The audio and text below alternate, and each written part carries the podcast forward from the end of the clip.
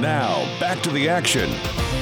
The Checkered Flag Report on Bear Country 95.3. Hey, it's Labor Day weekend. We're going racing. We're talking racing here at Bear Country 95.3, the Monadnock Speedway Checkered Flag Report, which, by the way, is brought to you by a couple of great folks, including the electrician Neil A. Zielinski, based in Gill.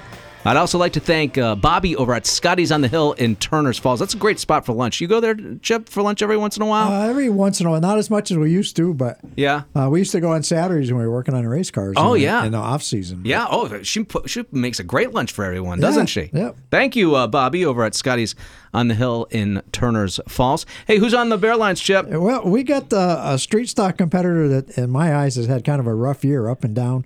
But Hillary Renault finally put one together. Good morning, Hillary. Good morning. Hey, Hillary, congratulations on that win last week at Monadnock. I'm sorry I missed it. Yeah, I thought you were going to be there. Oh, man, me and my schedule. Oh, Kevin has a crazy schedule. All right, well, hey, take us through that race. This was a 25-lap event? Yes. All right, go ahead. Obviously, it started off in the heat race with the handicap points from the past few weeks. I started on the front row and ended up winning the heat race, and then started on the outside row in the feature and just held everyone off for 25 laps. The car behind me almost got me, but we both didn't have that much grip, so I was able to hold them off for the win. Nice. All right. Checkered flag for Hillary in the 88 last week in the street stocks. When you got ready for the race last week, any changes between the heat race and the race later on in the evening? We made a couple changes just because of the weather from everything cooling off. But other than that, I pretty much left it the same. Yeah, that's a really good point. We've reached the time of the year where when you're practicing, in the afternoon, and by the time you race at night, boy, the temperature can really change, can't it?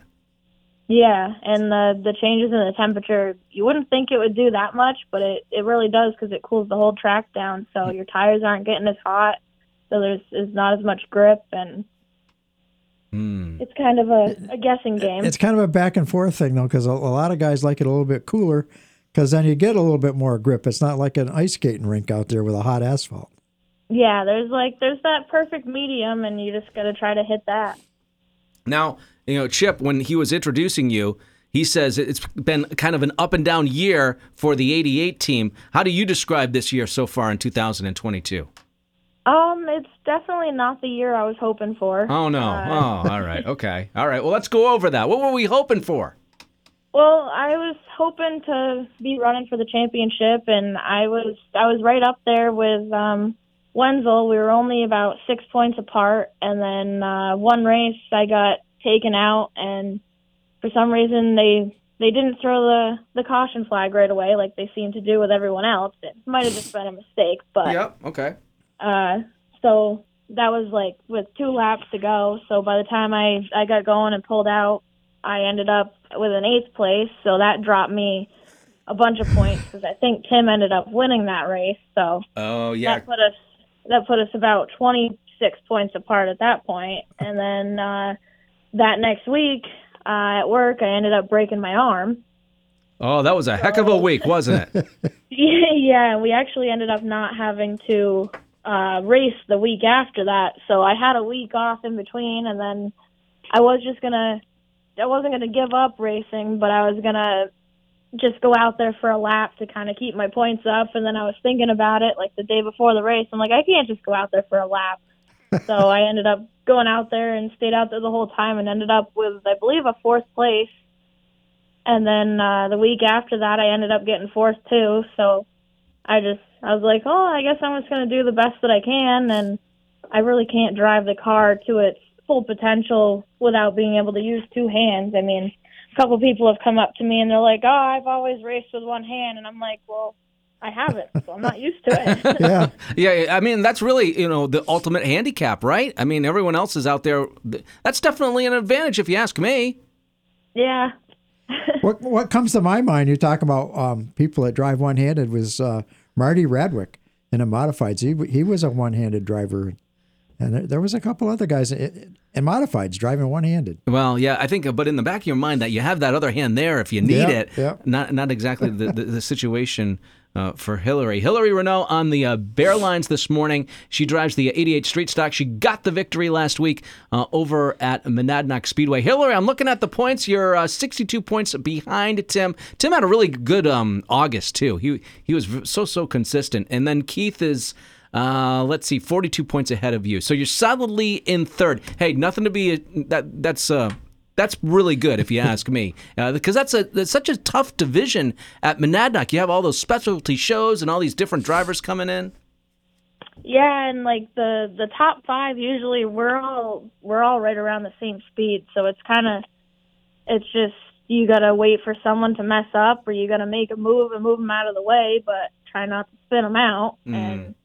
It's just, it's definitely a race from the beginning to the end. Yeah, that class has probably had some of the best races of the year up there. Mainly, some nights you got probably the most cars, and some of them maybe not as fast as everybody else, but then that's part of it too, is you got to make your way past the lap cars.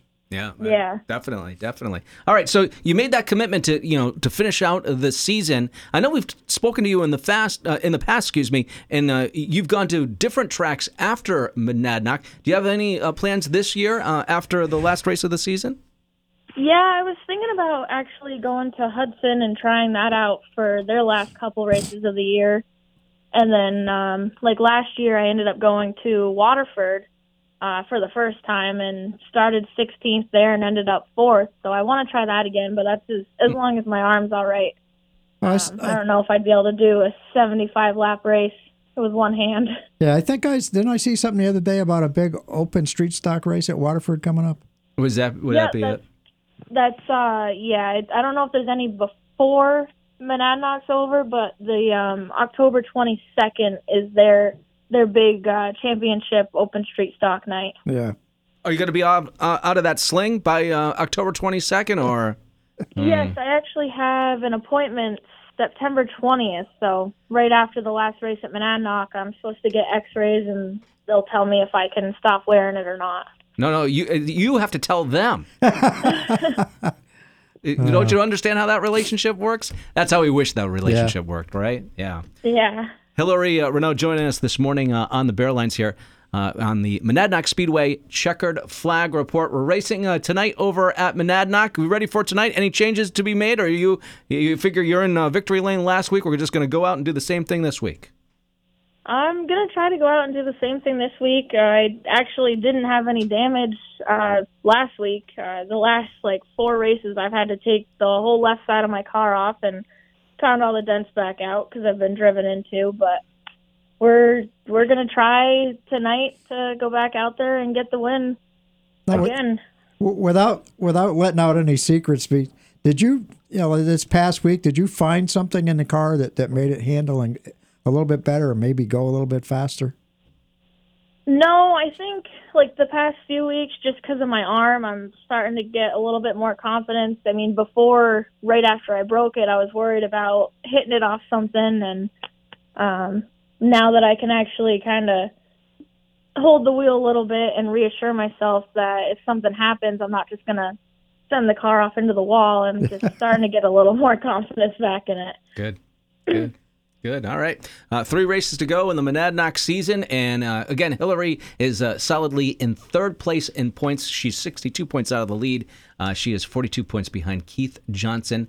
She is 20 points ahead of Kenny Thompson, who has also had a couple of wins this year at Monadnock Speedway. Hillary, who are you thanking this morning? I know you got a big, long list. Excellent job on your sponsors, by the way. Thank you. I got to thank all of them. There's a bunch of them this year.